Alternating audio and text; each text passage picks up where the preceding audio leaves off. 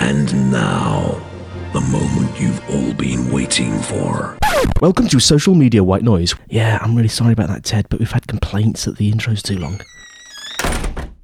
Bugger. Countdown. And we're on air. And we're doing a thing. Welcome back, Andy. Welcome which, back, which, Nick. which one of us has been more ill? More co- and Happy New Year. And you know, fact, I would say Happy New Year to all of our listeners, really. Um, And- what was your Christmas like? It was a blur. It was Yeah. full of snot, and it was mostly full of uh, small children Yeah. with nose pressed up against glasses, going, going. Can we go out into the conservatory and open the presents from Santa, Daddy? And I'm saying, no, because it's six thirty in the morning, and we are going to wait. To, We don't have that anymore because we've got teenagers now. Yeah, you have teenagers now. I, st- I, I got so we get up at like 2 o'clock in the afternoon. Uh, we had the five o'clock in the morning, them trying to be very quiet as they found their stockings and creeping into into his sister's bedroom. My my youngest son announced in the quietest possible voice that was heard everywhere around the street. Alyssa, what did Santa get you for your stocking? so yes, it was a. Um, I'm actually kind of glad to be into 2013 and getting on with it. And whilst I noticed that there is a large percentage of people who are writing up that 2013 is the time for renewal, and it's time for doing things different and being more positive, I think I'm just kind of happy to get through 2012. Yeah. It's been, well, we'll talk about more later, but it has felt a bit flat. 12, 2012 just felt You reckon? meh. Okay. Uh, but we'll, we'll sort of chat about that later. Yeah. There's only a couple of points. I mean, it, it evidenced by the fact that even with a couple of weeks break, we still have very little to talk about. Um, things that I highlighted uh, that came up at the end of December. Yeah. Um, and there is not a lot of new content, and certainly not a lot of new tech content. We've just gone past CES. Nothing's really come out of CES. Hasn't it? I haven't followed it at all. So, other than the toys that I am now playing with, and the Yeah, should we talk about this? Should we make this the first thing we talk first about? thing we talk about, which is I've I've come to this. Usually, uh, when we do this podcast, uh, we both sort of roll up carrying large amounts of technology. We do. Uh, me with my Mac, uh, uh, Andy with his Mac, and then the recording kit and everything else. Then we have to find our Wi-Fi access points and so forth. And we get online and we sit and. Now, I just thought for an experiment, I would come down with the Nexus Seven, Google's Nexus Only. Seven. Only, well, only the Just Nexus that. 7. I've got my my three Wi-Fi mobile Wi-Fi device. Yes. But of course, the, the Which is implanted under your skin. which is always well, nearly always always with me. I sometimes forget it. I have actually found that since I'm a Sky customer, if you're a BT customer or a Vodafone customer, you can use the uh, BT Open Zone services Yes. as, as your own service provider. So we'll not get distracted by that. So I now have a Google Android device with the latest version. I have no idea whether it's ice cream, gingerbread, hobnob, butter, peanut, pecan, Can I, whatever. Can I just ask the most obvious, stupid, dumb question? Is that a phone or is it just a small No, pad? it's a sm- it's a tablet. It's, a, tablet, it's a mini fine. tablet, and it's seven Okay. inch. It's a seven inch mini tablet. Yeah. Um, you can get it with 3G, so that it can use data over 3G. Have a SIM plugged in. Okay.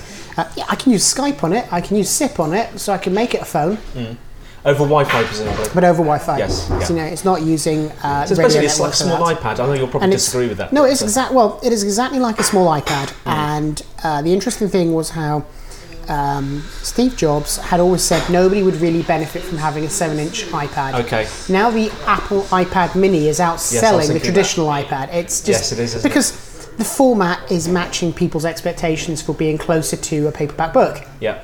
Which is what they like. Now, That's the one thing that irritates me about the iPad. It's too heavy. It's if I try and read a book in bed, my hand is getting tired. No, you want a Kindle minutes. for that. I mean, I keep coming back to it. if you're going to read if you're going to read ebooks and everything else, Yeah. get a Kindle, get a Kindle Paperwhite. Uh, this is great for comics. This is great for reading on. Yes, it, it does. Okay, no, it does not have a Retina display. It is not a high quality display.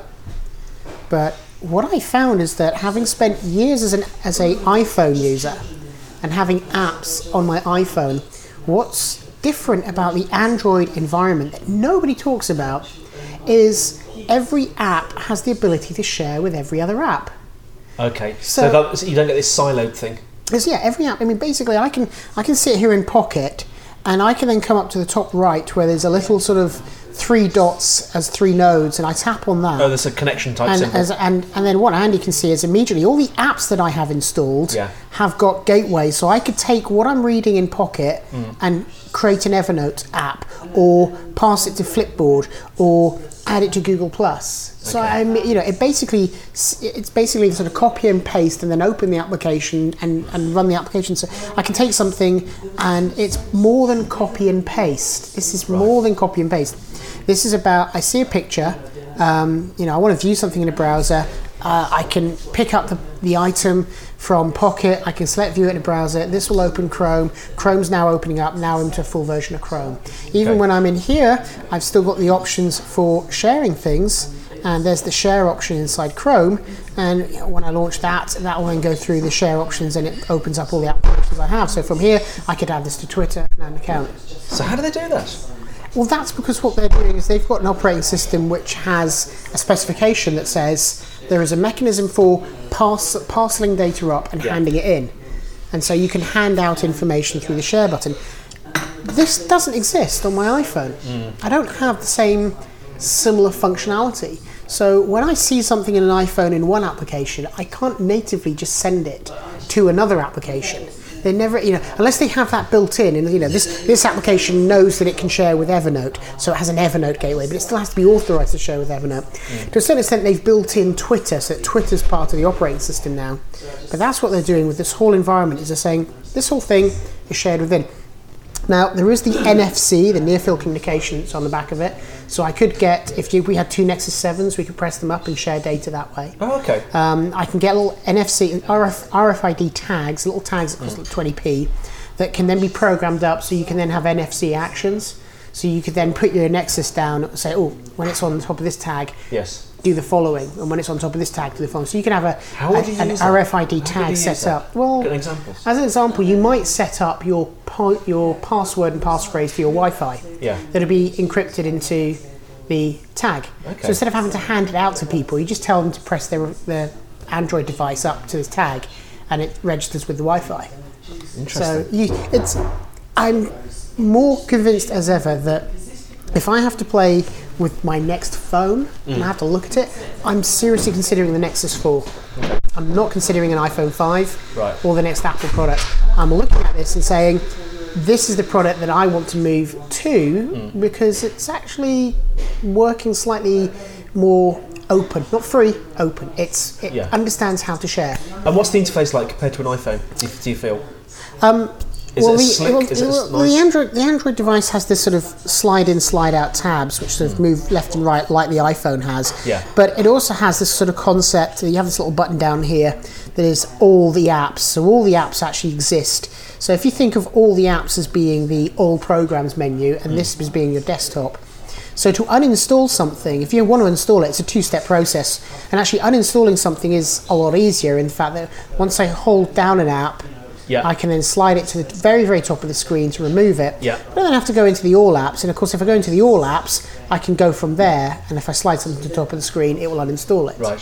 So it has that uninstall feature. What about performance? Is it is it as smooth as the Um, iPhone? I have found, in terms of the iPhone and the iPhone 5, the iPad, and the Nexus 7, Mm. this is the only Android device I've really had to play with. I've tried the Archos G4, Right. which is a lot slower. There, this is this is reactive. Um, I don't feel like I'm dealing with any latency or lag. Mm. Um, I do regret not buying the 3G version. Mm-hmm. I think actually I would have liked to have had the 3G version, but battery usage through the day is phenomenal. That, that's interesting. Why? Because you, you go around with your mobile Wi-Fi. So why do you wish you had 3G on this? Because I sometimes forget my mobile Wi-Fi. Oh, okay. It would be nice to have it built in. One more thing that I really like about this product is the integration of Google Now. And integrating Google Now, I tell it which accounts that I'm, I've got on Google, so it'll keep track of my emails. Um, it will tell me things like I've opened up Google now, and what Andy can see is the first thing it does is it says actually it's one hour twenty seven by, to get home, and it will tell me which bus I can catch, which trains I need to catch, which platforms I change to, Okay. and how to get home. Google Now. Google now. heard of this one. You don't- and, and this is this is so underrated. This is this is this is what new information should be about. This is this is the new thing I want to see. Google Now been so this has been around there on the Android Nexus Seven, Android for this release of the Android. I really should learn what the various ones are. Hmm. Um, but I like the fact that from here, Kemp Town Shop, Southeast Southbound, it'll tell me where all the departure and what buses I can catch to get home. It's obviously giving me my weather information. Um, the fact that we had an, we had a meeting today came up in Google Now yesterday and the day before, so it was telling me that. So it's acting like a personal assistant, like a Yes. virtual assistant, Yes. telling me information that's useful to me. But it doesn't speak yet. But it's not speaking at me, although I can. There is a Siri feature in here, so I can talk at my device. In fact, one of the things I did was I installed a product called Wolfram Alpha. Yes. That's available for That's the that's a iPhone as well. from the past. Um, so here's Wolfram Alpha, and if we just, uh, you know, we, it doesn't speak back at you, but you can press the microphone and say something like, "How far above sea level is Brighton?" Let's let go.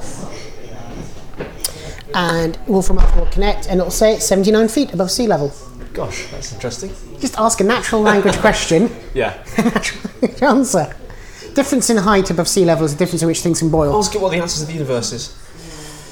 This is a really boring thing to do. Everybody else could go away and do this for Wolfram Alpha, but let's just do it on here. What is the meaning of life, the universe, and everything? So you can see it's picked up the voice and everything else, and go. 42. Andy is delighted with this. So Wolfram Alpha as an app uh, is it, it- This is I can talk to it, and in return, it can it can send me back. Handy's now looking at the Okay, we have things. We're going to with take a pause. There's going to be a slight blip while I just do something. I'll pause. Pause. That's better. Just speak for level, Nick. Um, speaking for level, how's Okay, that sounding? that's that's fine. You were saying. I was saying, right, so we're back in recording. Excellent stuff. Okay. Um, and we're on it. So we've, when we've talked about Wolfram Alpha before, it, and integrating uh, a sort of natural language, or at least a, a sort of a more intelligent search engine like Wolfram Alpha with voice recognition. I think you agree, the voice recognition there on the Google was phenomenal.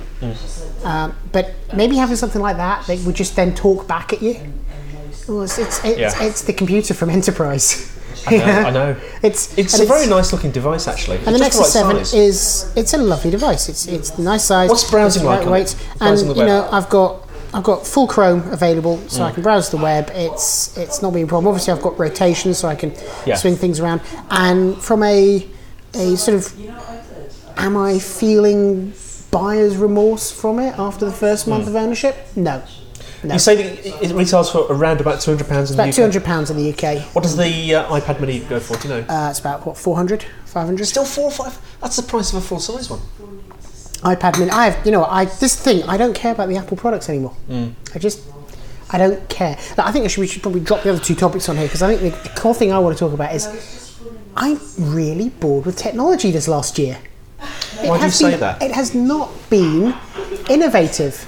Apple. Oh, okay, I'll give you a great example. Um, Okay, Ubuntu, Ubuntu recently released their mobile phone announcement that they will have an operating system that will run on a mobile phone.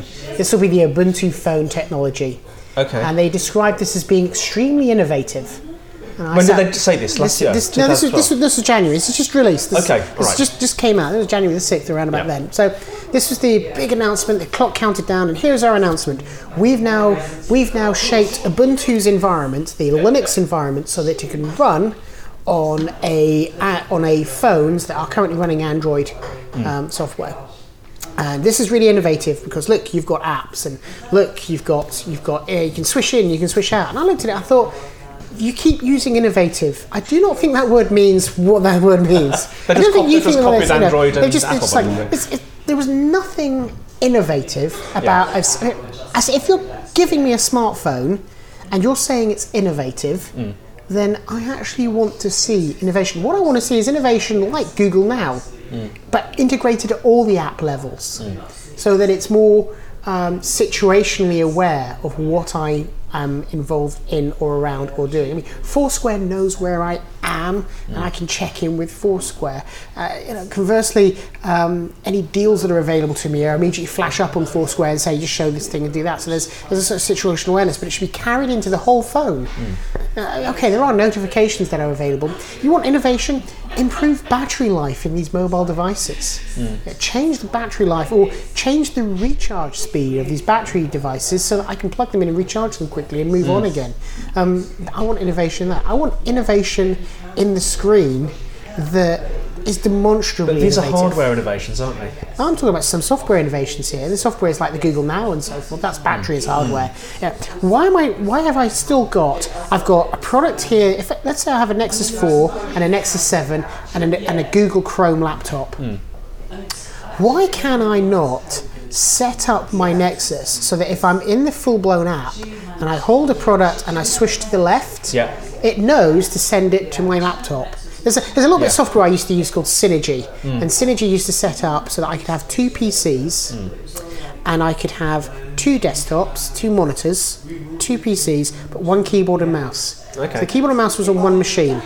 Yeah. The second screen was the second machine's view. The first screen was the first machine's view, and I could drag my mouse over to the right hand side, and it would travel into the left hand side of the other screen, mm. and I could then type commands. Okay. But what I couldn't do was take an application and drag that data back into the other computer. Okay. Because that wasn't actually occurring.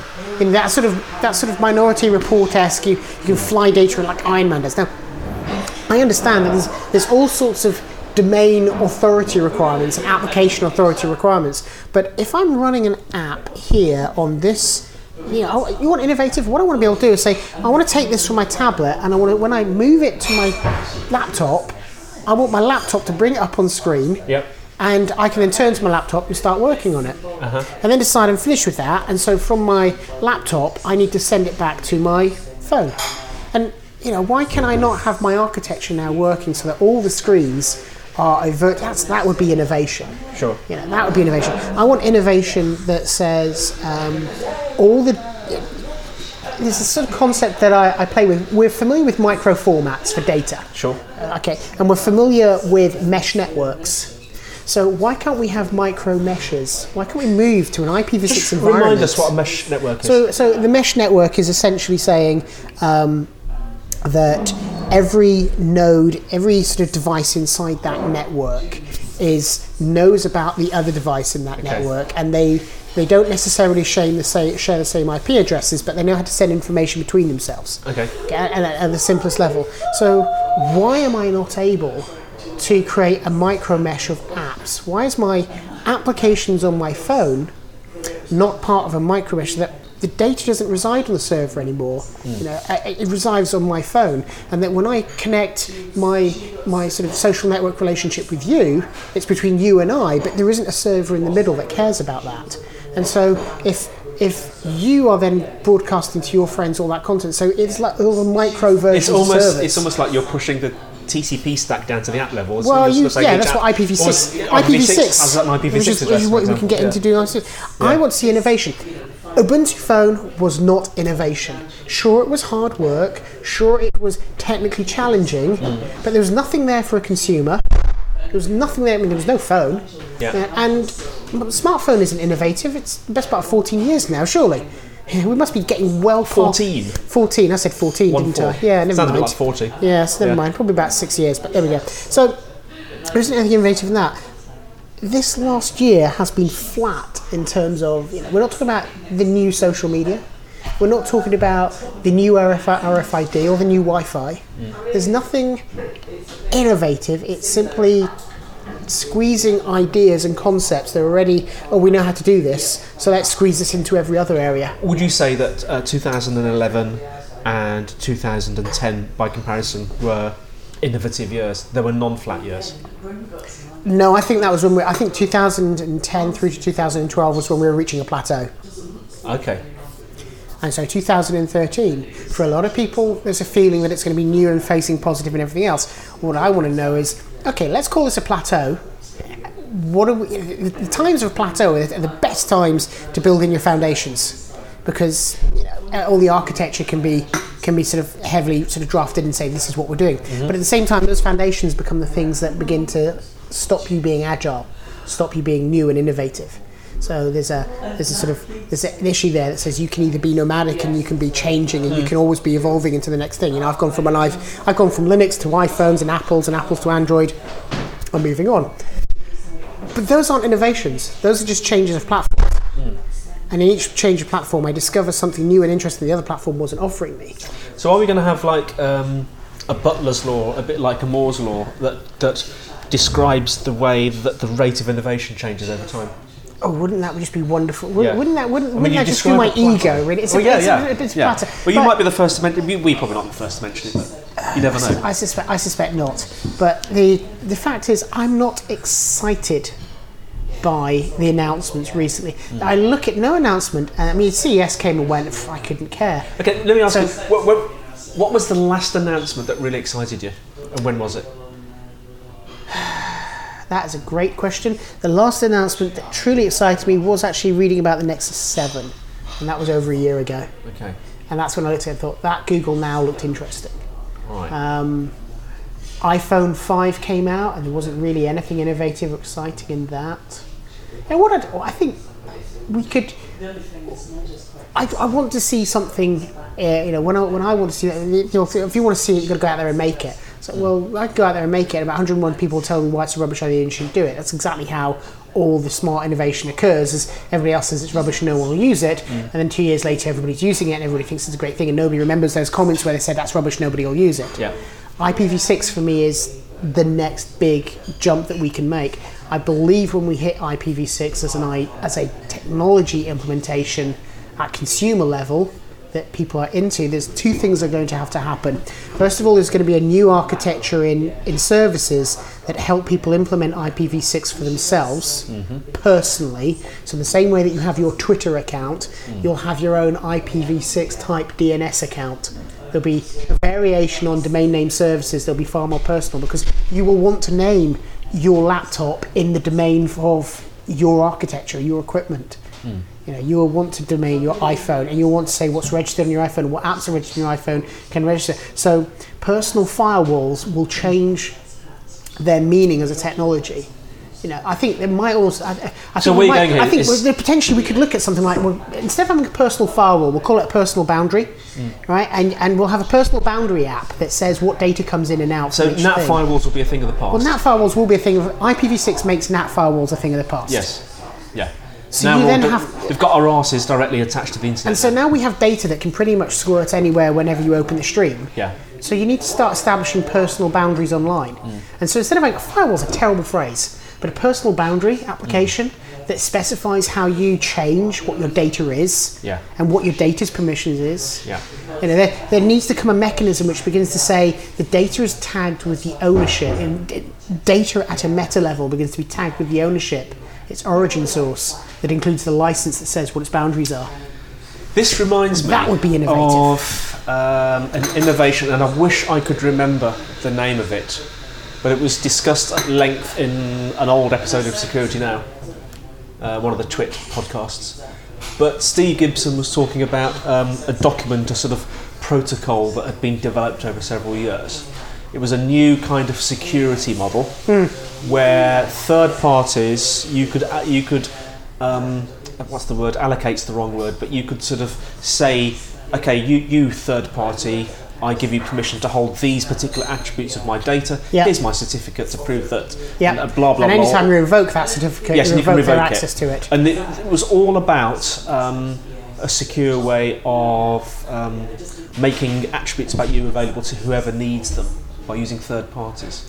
Which sounds, it sounds a bit like what you were saying in that it splits these things into attributes and Hmm. makes it more granular with the security levels and and encryption and certification on each attribute or group of attributes. But by bringing in things like IPv6, we begin to and and tablets that run about you know run a huge amount of power in the tablet Mm. and connect to the internet have a have a tertiary amount of power in storage, Mm. and yet we we still have because of IPv4 we have a mechanism that is server and client based. Well, with IPv6 we can remove Yeah. that environment. Are we about to lose the battery on here The as well? battery's are we? going here, so we're at 24 minutes. As, I as, long we as the wrap 30, it we should up. be, we Yeah, should be fine. Okay. another five minutes, we'll wrap up. So, I I mean, it's, it's been a bit, of a, a bit of a rambling podcast, but I think it, it sort of kicks off the idea that 2013 is going to be a plateau. Yeah. That will not be bad.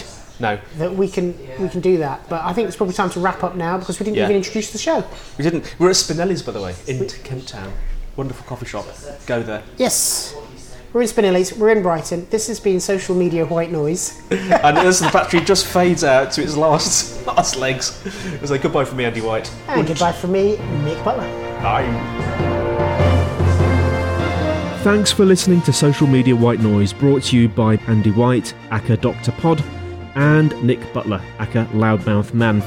Please visit www.socialmediawhitenoise.com where you can leave comments, listen to the show straight from the webpage, and subscribe for free. Email us at ulot at socialmediawhitenoise.com. Follow us on Twitter, Dr. Pod and Loudmouth Man. We'd like to thank the coffee shops of Sussex, social media and technology, without whom this show would not be possible. See you soon. Peace.